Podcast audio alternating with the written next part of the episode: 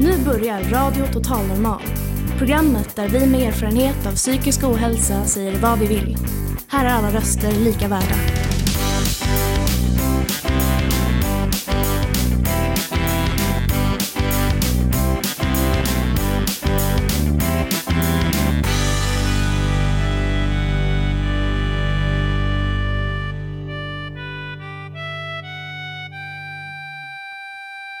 Hej och välkomna till Radio Total Normal, ditt psyke i eten.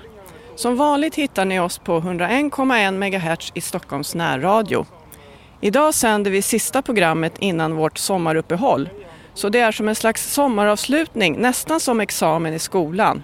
Vi befinner oss på Reimersholme, vädret är vackert och solen lyser. Vad mer kan man begära? Och om vi har tur är vi äntligen i änden på den här långdragna coviden som har härjat våra liv så länge. Vi har det med andra ord ganska härligt och för att ni lyssnare ska få ta del av vår härliga stämning tänkte vi bjuda er på ett somrigt program med sommarlåtar. Vi tipsar om vad man kan göra i Stockholms omnejder under sommaren för en ganska billig peng.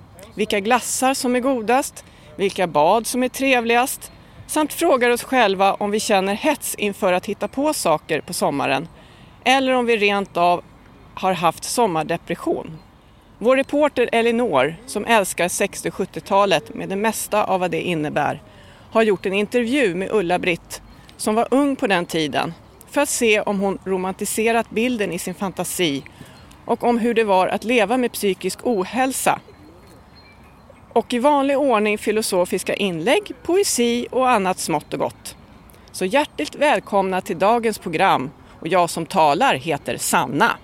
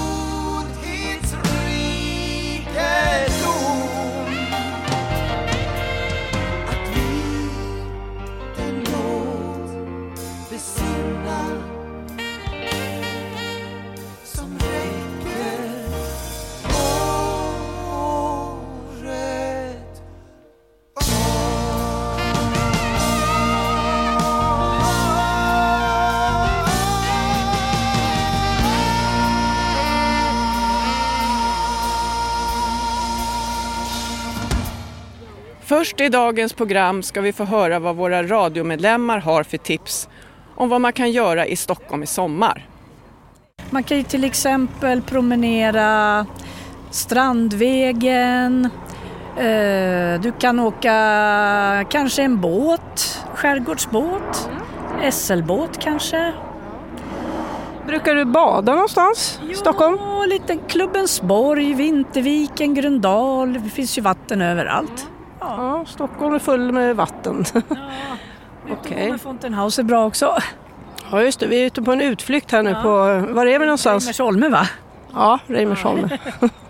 Något mer du vill tillföra? Något, något tips? Mm, jo, nej nu står det still.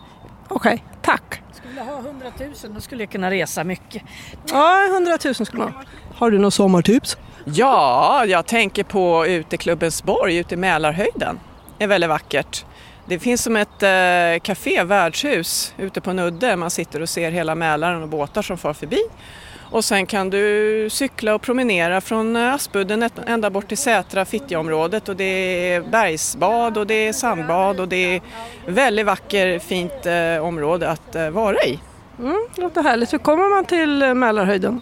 Du tar röda linjen tunnelbanan ut mot Norsborg Mm, Okej, och tunnelbana Mälarhöjden. bra. Går det att bada där? Det går att bada där längs hela den här uh, cykelvägen eller gångvägen här. Går det att bada väldigt utmärkt. Ja, man kan väl eh, åka runt och bada på olika ställen. Eller så kan man ta båtar. Eh, båt till Fjäderholmarna, båt till Sandhamn. Det är jättefint. Det kanske kostar lite grann sådär ja. Men om, annars så kan man ju ja, gå runt här bara och, och det finns jättemånga badstränder. Var brukar du bada någonstans i Stockholm? Trekanten eller Smedshusbadet eller Söderbysjön när jag bodde i Bagis. Så att jag är lite så här äh, rädd, jag är badkruka. Okej, men man kan sola lite i alla fall. Ja. Vill bada fötterna? Ja, och sen att det finns dusch. Det är bra att det finns dusch. För då kan man duscha och sola. Men det är skönt ändå att sitta eller ligga och sola. Eller ligga och, och låtsas att man badar. Har du något tips att komma med här inför sommaren? Vad man kan göra eller inte göra? Man kan till exempel besöka Bergianska trädgården som är jättefin. Och eh, där kan man också ha picknick. Och sen kan man ta långa promenader i naturen. Det finns jättemånga fina ställen man kan besöka. Och fika är ju jättemysigt. Sitta på café och, och eh, fika och se ut över vattnet. Låter underbart. Ja, och jag tycker att man kan gå ut och ta med sig nötter och om man får och bada eller någonting så kan man mata olika djur, till exempel små ekorrar. I fredags var jag och matade, la fram lite nötter och så var det ekorrar som kommer riktigt nära och nästan kunde äta ur handen och sen var de och gömde undan de här nötterna och allting. Så det är lite mysigt att kika. Och du hade ju tips på att man kunde hyra sån här paddleboard. Ja, precis. Man kan hyra stand-up paddleboard, alltså en surfbräda som man står upp på eller sitter på knä om man är vinglig och paddlar. Och det kan man göra på um, i Rålambshovsparken vid brofästet där, Västerbrofästet, kan man hyra kajak eller paddleboard och paddla runt Långholmen som ett exempel. Jättemysigt.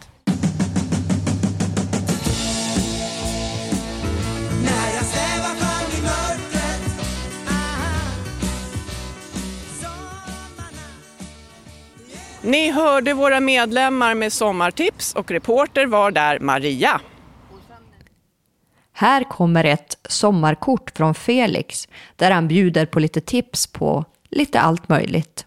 Varje sommar brukar jag vara i Holmsjö, mitt landställe i Blekinge. Där är det grönt, tyst och få hus. Det är ett meditationsställe för mig där jag kan komma i kontakt med mig själv och lära känna mig själv bättre. Jag processar med mig själv och övar på att hitta ett eget medvetande. Jag badar, tar långa joggingturer, jobbar med projekt som jag känner att jag ligger efter med, tittar på filmer, läser böcker och serier. Man kan säga att Holmsjö är ett ställe för mig att reflektera över mitt liv. Vad är det jag vill hålla på med och hur jag ska balansera mig själv och mina relationer. Varje varm sommar så ser jag möjlighet till att vilja pröva massvis av hantverkade gelatoglassar som finns i Stockholm. Jag ser det som en möjlighet att passa på och fira för att det är sommar, men inte bara det. Utan fira för att det har hänt så fantastiskt bra grejer i mitt liv också. På sommaren när solen lyser brukar jag älska att ta promenader och dricka en latte på vägen. Det får mig att må bra. Denna sommar firar jag att min färdigställda animerade film Being a Dog har blivit officiellt vald av åtta filmfestivaler runt omkring i världen. Jag känner att livet blir bättre, speciellt när det kommer till att koppla ihop mitt eget tänkande till min magkänsla, vilket inte har varit det lättaste för mig. Och nu har jag lyckats med det väldigt bra. Hela livet har jag varit hård med att döma mig själv när jag har slarvat med något eller insett att jag har prioriterat något på felaktigt vis.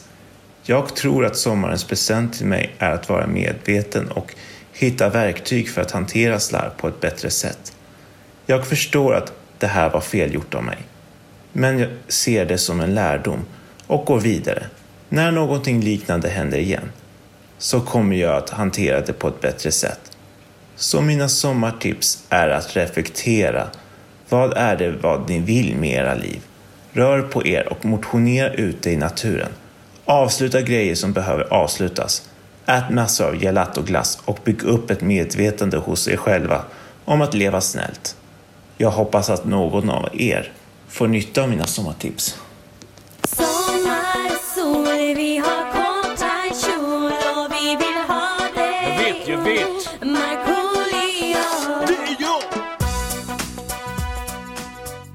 Ni hörde Markoolio med Sommar och sol och innan dess hörde ni Felix.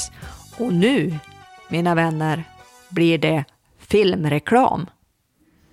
Nu är vi här igen med en ny film som heter Den stora uppfinningen. Jag heter Stefan Persson. Den finns, den finns att se på YouTube. Det är bara att gå in på YouTube och eh, söka efter Den stora uppfinningen. Komedi, 12 minuter lång, kortfilm. Det handlar om två uppfinnare som uppfinner en uppfinning. Jag vill inte avslöja mer.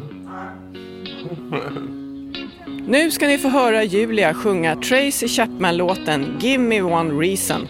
Mycket nöje! Give me one reason to stay here, and I'll turn right back around. Give me one reason to stay here, and I'll turn right back around. Said I don't wanna leave you lonely. You gotta make me change my mind. Baby, I got your number. Oh, I know that you got mine.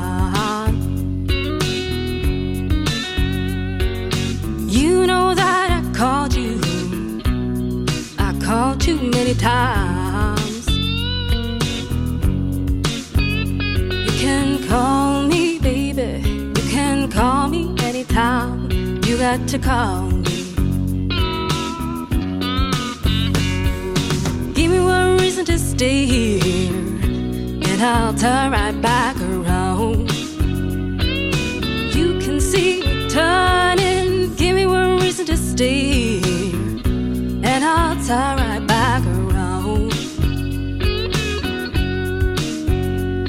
I don't wanna leave you lonely. You gotta make me change my mind. I don't want no one to squeeze me. They might take away my life. I don't want no one to squeeze me. They might take away my life. Just want someone to hold me. Oh, and rock me through the night.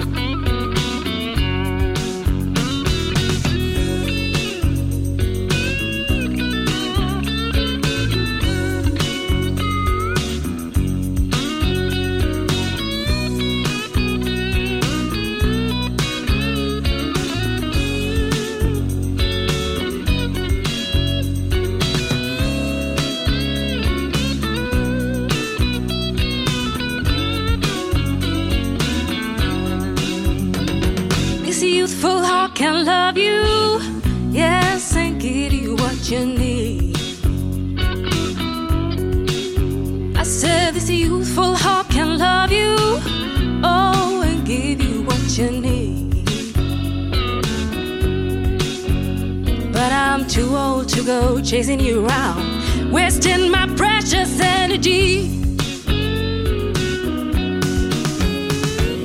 Give me one reason to stay. Yes, and I'll turn right back around. Give me one reason to stay, and I'll turn right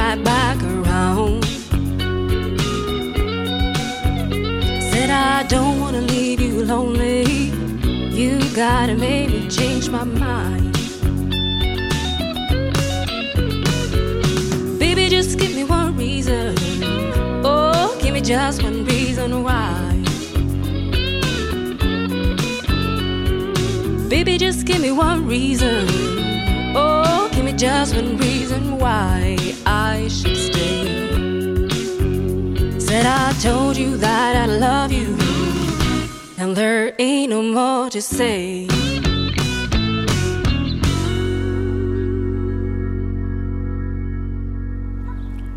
Sommarhets och sommardepressioner är något som en del brukar drabbas av.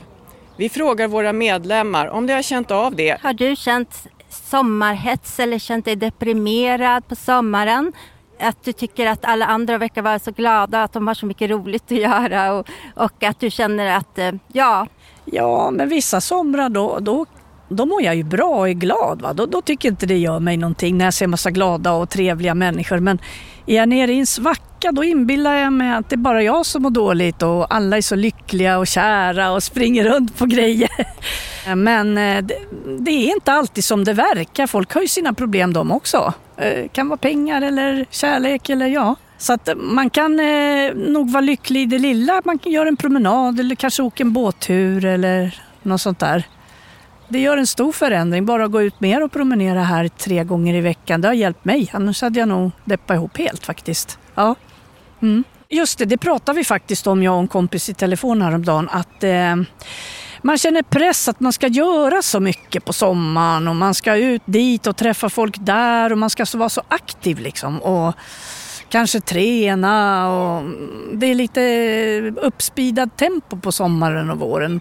På höst och vinter kan man mera bara vara och slappa och läsa en bok kanske och sådär. Ibland orkar man inte riktigt med, så känner jag i alla fall. Sommarhets? Ja, nej inte nu för tiden känner jag inte så mycket hets faktiskt. Det var när jag var yngre. Då kände jag mig lite hetsare och nu kommer sommaren och ah, hjälp, gulp. Men det jag kan känna är det här eh, omväxlingen med ljuset, det här ljuset som kommer, det tycker jag är lite jobbigt. Man ska vänja sig att det blir så ljust dygnet runt nästan. Så ska man vänja sig att det blir mörkt. Det tycker jag är det jobbigaste. Annars tycker jag eh, det är okej på sommaren, det är skönt. Förstås, det är lättare att leva kanske. Gå ut och gå. ja, nej. Det känns okej. Nu när det är sommar och solen skiner, känner du då att alla andra är så här lyckliga och att du känner en hets att eh, göra saker och eh, hitta på en massa så? Jag kan känna lite småhets inför vår och sommarperioden. Mycket mer förr, inte så jättemycket nu. Jag känner mig så pass nu trygg i mig själv så att jag lever som jag gör och mår bra med det. Men jag kan känna lite det här att andra människor också känner det. När man ser eh, eller hör om andra vad de ska åka bort och de ska göra si och så. Så att det kan jag påverkas av, men jag, inte påverkas inte, det gör jag inte, men jag är medveten om det. Men jag, eh, jag lever som jag gör. Ja. Inte värre än vanligt. Eh, så kan man väl känna att en del personer beter sig på det sättet att de, ja men det är lite så här, de ska vara lite för mer än andra och bravera med olika saker men det är inte speciellt för sommaren tycker inte jag. Men det är bara att slå dövöra till va, eller hur? Så mår man mycket bättre. Så jag brukar inte bry mig om sånt nu satt vi några och pratade, jag vet inte hur jag ska nämna det här. Bara vi prata om, jag är inte ute på sociala medier, men de här tjejerna vi pratade med, de var mycket yngre och de var inne på Facebook och Instagram och allt vad det är. Alla lägger ut glada, fina bilder med fina båtar och fina restauranger och dyra resor och alla är lyckliga. Då tror man ju till slut att ja, alla har det så. Eh, eller är det, är det inte så? Den ena tjejen sa att det här är ju bara Facebook. Det är ju inte på riktigt verkliga livet. Alla kan ju inte ha det så. Ingen lägger ut en bild när de är nere eller mår dåligt eller ja, känner sig ensamma eller utan pengar eller vad det nu är. Så man tänker ju, ja, är det där verkligheten eller är det att man vill ha bekräftelse från främmande människor att man finns och syns och jag tror att det är så. Vad var det hon sa den där tjejen? Just det, hon sa finns man så syns man. Ja, syns man så finns man, så var det hon sa. Just det, nu kommer jag ihåg det, så sa hon. Ja. Jag syns inte, jag finns inte.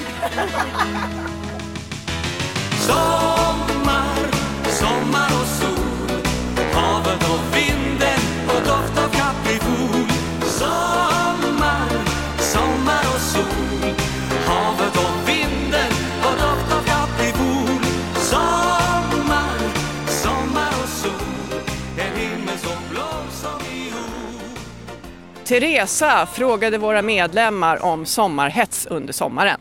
Karin har läst dikter för oss mycket nu under våren. Idag är hon tillbaka med en kortnovell. Varsågoda. Han skrattar åt oss. Fattar ni inte att han skrattar åt oss? Snusen rinner över hans håliga tänder och han njuter av sin position där i kön till snabbköpskassan. Han bläddrar i det senaste numret av Fantomen och skrattar samtidigt därför han vet hur dåligt vi mår av att han luktar illa. Men vad fan, tänker han. Hur ska de kunna tro att man kan lukta annat än skit när det är fullt av den varan i byxorna? Hon som sitter i kassan känner inte stanken ännu.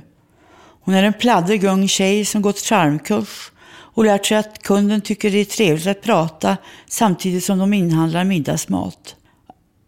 I charmkursen lär de sig inte att även A-lagare blir hungriga och måste stå i matkö och tillföra sin livstragedi till det så kallade normala klientelet. Vem nämnde livstragedi? Vem påstår att den nerskitne mannen med trasig överrock är mer livstragisk än andra?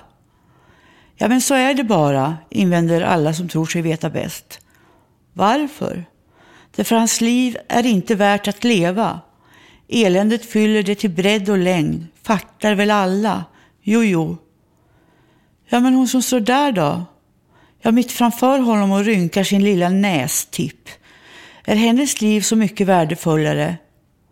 Visste ni att den drygt 30-åriga kvinnan måste svepa tre glas martini varje gång hon ska ringa sin våldsamma pojkvän som bor utomlands?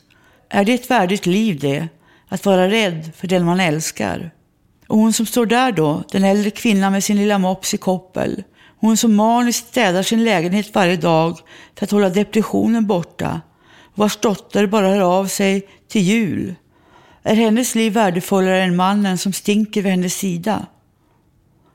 Nu skrattar han igen. Han vet att omgivningen lider av att han står just där. Men Fantomen har ju just räddat ett barn från ett hungrigt lejon. Han stoppar tidningen inför sin trasiga rock när det blir hans tur i kassan. Och kassörskan som pladdrar på har nu också känt lukten och ringt på förstärkning. En väktare kommer och sliter ut mannen ur kön och ut på gatan. Det hela går fort, fort, mycket fort. Så är ordningen återställd igen. Men vem är det som bestämmer vilkens liv som är värdefullt och vilkens liv som är värdelöst? Jag har lärt mig en sak. Att inte spotta på andra människors liv. Att inte spotta på andra människors liv. Och när jag tittar ut genom skyltfönstret ser jag att den stinkande mannen fortfarande skrattar. Han skrattar åt oss. Han skrattar åt oss.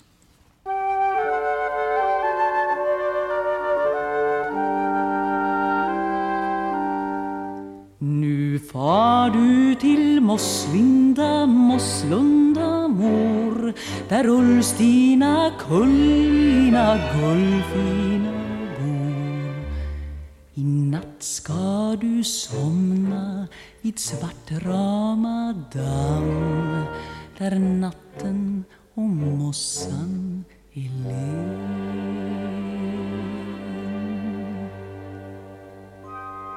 Vilken är den godaste glassen? Vi har hört oss för bland våra kollegor på Fountain House Stockholm vad de tycker. Har du någon favoritglass så här inför sommaren? Ja, Magnum Mandel är ju väldigt gott i fråga. Jag tror inte det, men om jag eh, måste välja någon så tar jag 88. Den har jag liksom alltid tyckt är supergod. Vad är det som är så gott med den? Det är, vad ska man säga, vad kallar man det? Eh, toppingen, det är det som sitter utanpå. Det nötiga, knaspriga ytlagret som är gott att, att äta på, helt enkelt. Jag vet inte. Eh, lakritsburk, det är gott. Ja. Det finns någon salmiak, någon annan som också är lakrits. Och typ sån här toska, Tosca, Toscaglass. Om det finns, i lösvikt typ. Eller ja, sånt. Ja, kulglass alltså. Med mycket Tosca i, det är gott. Just det, man kunde ju tänkt utanför, utanför, Utanför penglassen? Det gjorde jag inte. Nej, det gjorde du inte. Men Då hade eh, jag valt nå- något helt annat. vad hade du valt då? Vad hade jag valt? eh, Ja, jag ska slå in en kaffe här och medan under tiden så ska jag berätta att jag tycker det är väldigt gott med romrussinglass. En kula med romrussin, sen kan man bryta av med lite sorbet, gärna med citronsmak. Perfekt kombination. Så tar man en eh, våffla till det. Det kan jag varmt rekommendera om man inte provat.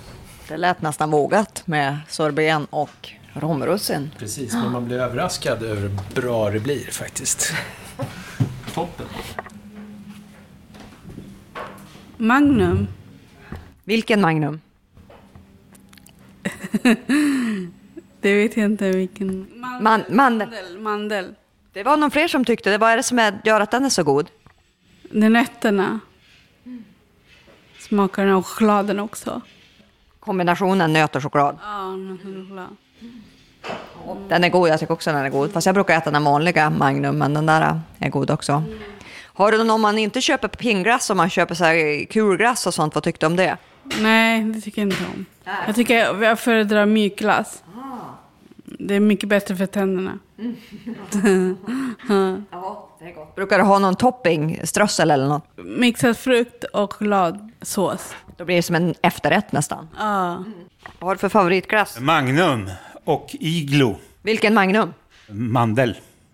Och det är det är tredje som säger Magnum mandel. Och vad är det som gör den så god tyckte du? Ja, det är väl mandeln. Nej, den- är god, godast. Ja, och så Iglo. Vilken kom före? De går på ett ut ungefär. Så absoluta favorit är ju citronsorbet eller limesorbet. Som kulglass då? Ja, det blir väl det antar jag. Eller isglass. Isglass. Har du någon favorit isglass då, då bland de här pinnglassen? Iglo är inte dum. Piggelin funkar den också. Sen finns det, ja, det finns ju all, all form av isglass, Calippo. Ja. Mm. Vad har du för favoritglass? Ja, en gammal klassiker från 70-talet förstås. Eh, Som heter eh, 88. Vad är det som gör den så god? Ja, det är den här blandningen av krokant och, och så nötter och... och ja, det har alltid varit... Jag har alltid känt att det, är en, att det är en favorit. Du är den andra idag som har sagt, många har sagt Magnum Mandel, men det är två som också har sagt den här, alltså det blir tvåan på den här listan då. Ja, ja. Ja, då kanske det snart kommer en tredje så 88 vinner, 88 är lägret. Har du någon favoritglass? Ja, men nu är det ju så att jag gillar ju faktiskt inte glass. så Det är kanske lite märkligt, men så är det. Men hur kan det komma sig att du inte gillar glass? Ja, men jag vet inte. Det är kallt. Ja, Jag vet inte. Ibland. Men jag har en favoritglass. Och den är, det är den enda glassen jag äter. Och den finns i Barcelona så det blir ju väldigt sällan jag äter den. Men det är en pistageglass med rostade pistagenötter och salt. Den är jättegod. Alltså måste du till Barcelona för att äta glass? Ja, så är det. Tack. Har du en favoritglass nu så här till sommaren? Jag har flera. Allting som erbjuds på Sticky Nicky som jag verkligen kan rekommendera. Och det finns precis här bredvid Fountain House. Och så finns det i Gamla stan och de smakar precis likadant på båda ställena. Och det är lite olika man kan välja mellan. Har du någon favorit på... Ja, det var allt där. Allt. Det är, det är så gott. Och de är så trevliga, visar så fin service. Så jag är mycket nöjd som kund. Och sen om man är, om man är extra snäll så får man extra mycket. Det är det som är grejen, man ska vara snäll. Absolut. Vi ska vara snälla mot varandra. Är du snäll då? Jag gör mitt bästa. Min favoritglass är vanilj med mörk choklad runt omkring. Finns det någon, eh, någon speciell glass då eller gör du själv? Ja, eh, nej, Magnum kanske då. Mm. Den vanliga Magnum Classic? Ja. Det är många här som har sagt Magnum Mandel, faktiskt tre stycken. Men du, Ja, men det kan jag också lägga till. Magnum, Magnum Mandel är också väldigt god. men vilken är godare, Magnum Mandel eller vanliga? Ja, okej, vanliga då. Mm. Det håller jag med om.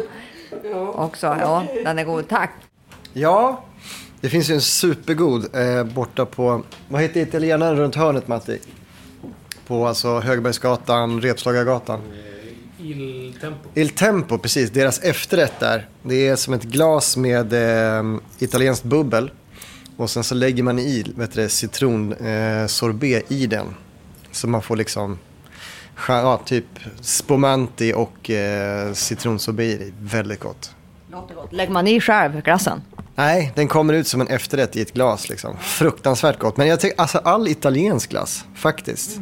Det låter lite snobbigt, men fan vad bra glass de gör, tycker jag. Ja. Så det Man satsar på det, Italien, italiensk glass. Ja.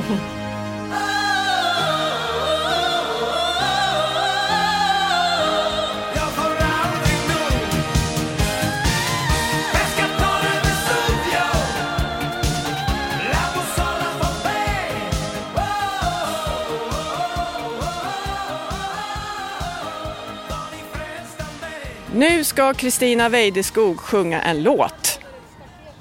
Ibland har man upplevt en massa roliga saker och kanske underbar natur och vackra saker tillsammans med en människa. Så när den människan är borta så saknar man den människan. Jag tycker den här låten handlar om det.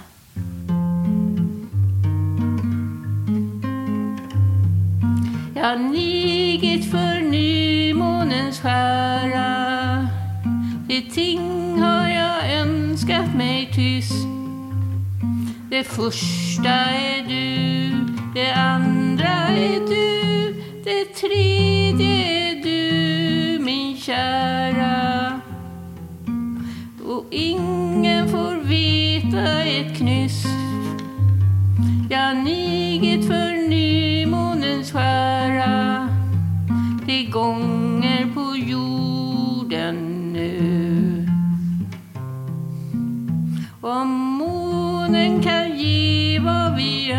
Önskar så niger jag tre gånger till. En krona jag bär och marken den klär och björkarna gunga av grönska. Och lärkorna spela sin drill. Det är långsamt att önska och önska att vore min kära här. Så tag honom stormvåg på vingen och lyft honom våg på din rygg. Han är ung som jag, han är varm som jag Han är härlig och trygg som ingen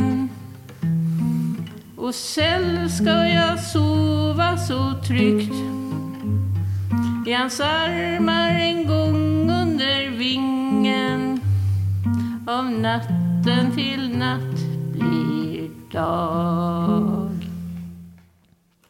Ni hörde Kristina Weideskog med Flickan under nymånen. Vår reporter Elinor har i flera program under våren bidragit med serien som hon själv kallar Musikrevolutionen. Hon är väldigt förtjust i den musik som spelades under 60 och 70-talen, men också av stilen, politiken och stämningen. Men idag undrar hon om hon kanske har romantiserat bilden och har därför tagit Ulla-Britt till hjälp, som var ung just under den här tiden. och upplevde den på riktigt och inte bara i fantasin. Ulla-Britt fick även en schizofrenidiagnos. Hur var det på den här tiden? Hej och välkomna till populärmusikrevolutionen. Nu ska jag berätta och intervjua och temat är 60 och 70-tal. Allt började när jag var cirka 13 år. Det är då ens musiksmak bildas enligt forskare.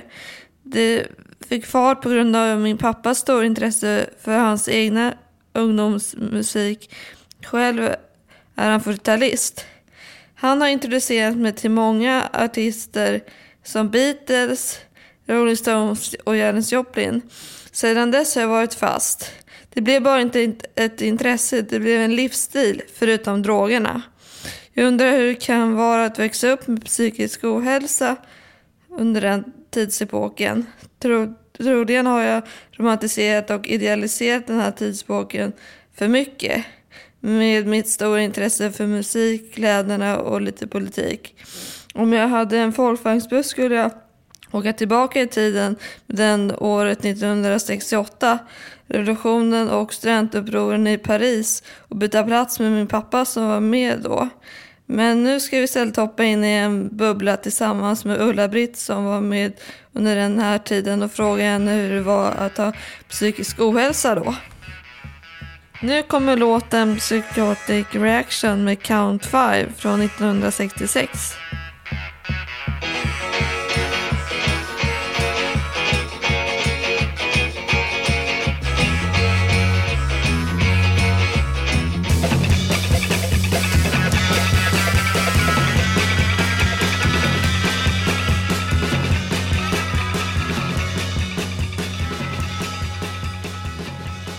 Hej Ulla-Britt!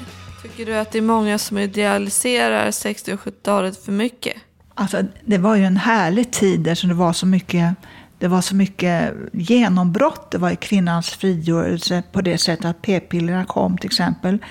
Skräcken för att bli med barn var ju övervägande för tidigare generationer. Det här blev ju en frigörelse för kvinnor och män. Så det var mycket om musiken som kom. Det var ju fantastiskt att eh, Beatles kommer jag ihåg, det var på 60-talet.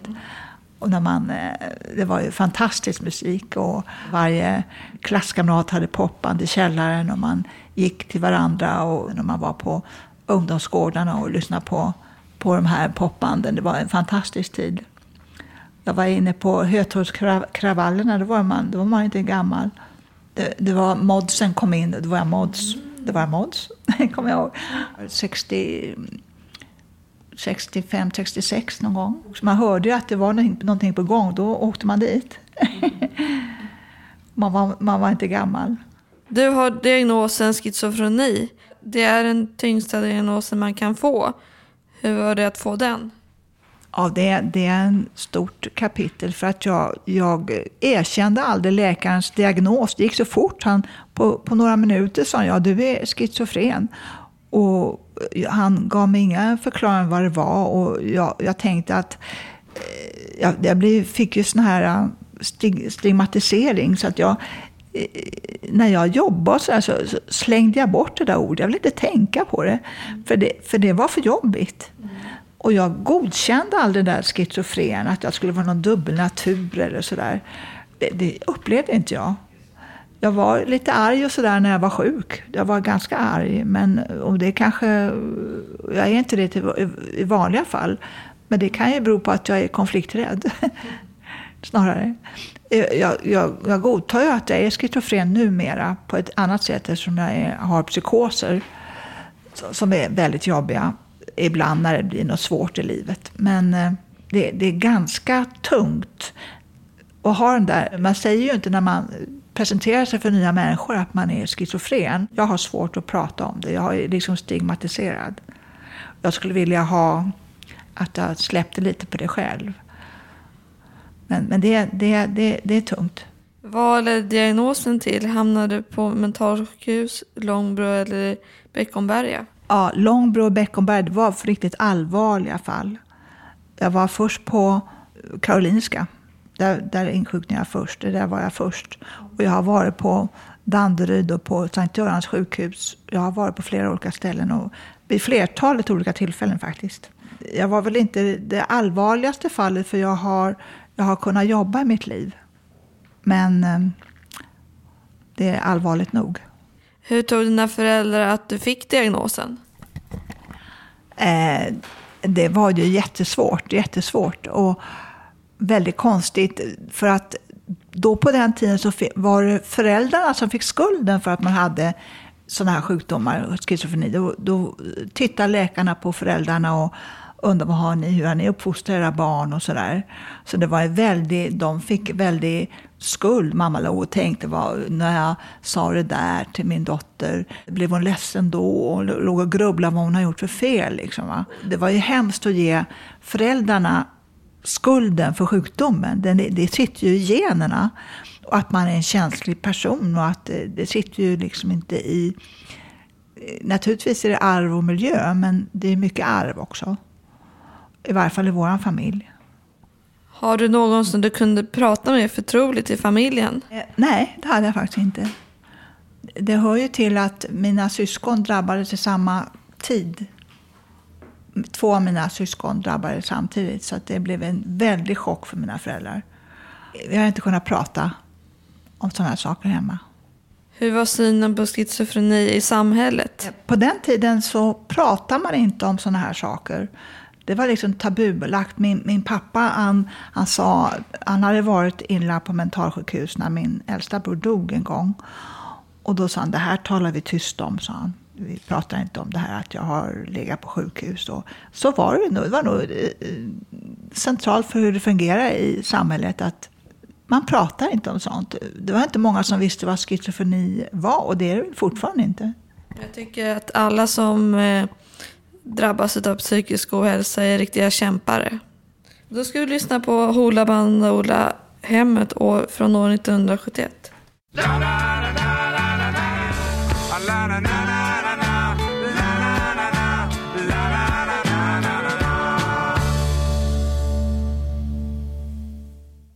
Innan vi avslutar dagens sändning ska ni få höra en låt av och med Idamo som varit med i vår radio till och från under åren.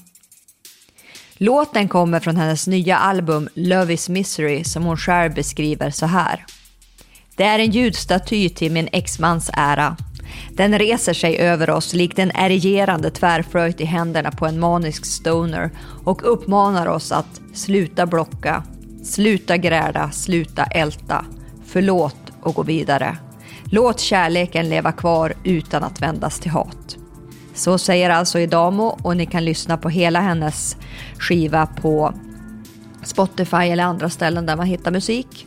Här har ni nu How can I get it back med Idamo.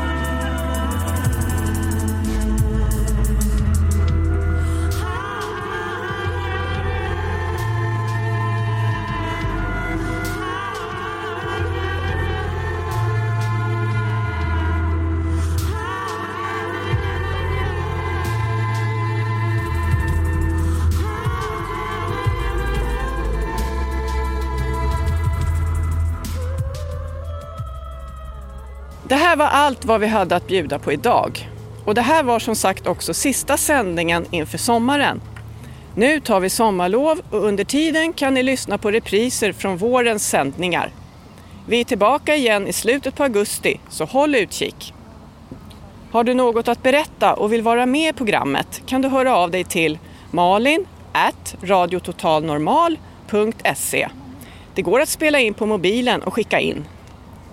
Du kan alltid lyssna på oss via hemsidan www.radiototalnormal.se. Där ligger alla våra program samlade. Du kan också hitta oss på Facebook, Twitter, Instagram och där poddar finns. Radio Total Normal drivs av mediehuset Fanzingo med stöd från Fountain House, Socialstyrelsen och ABF.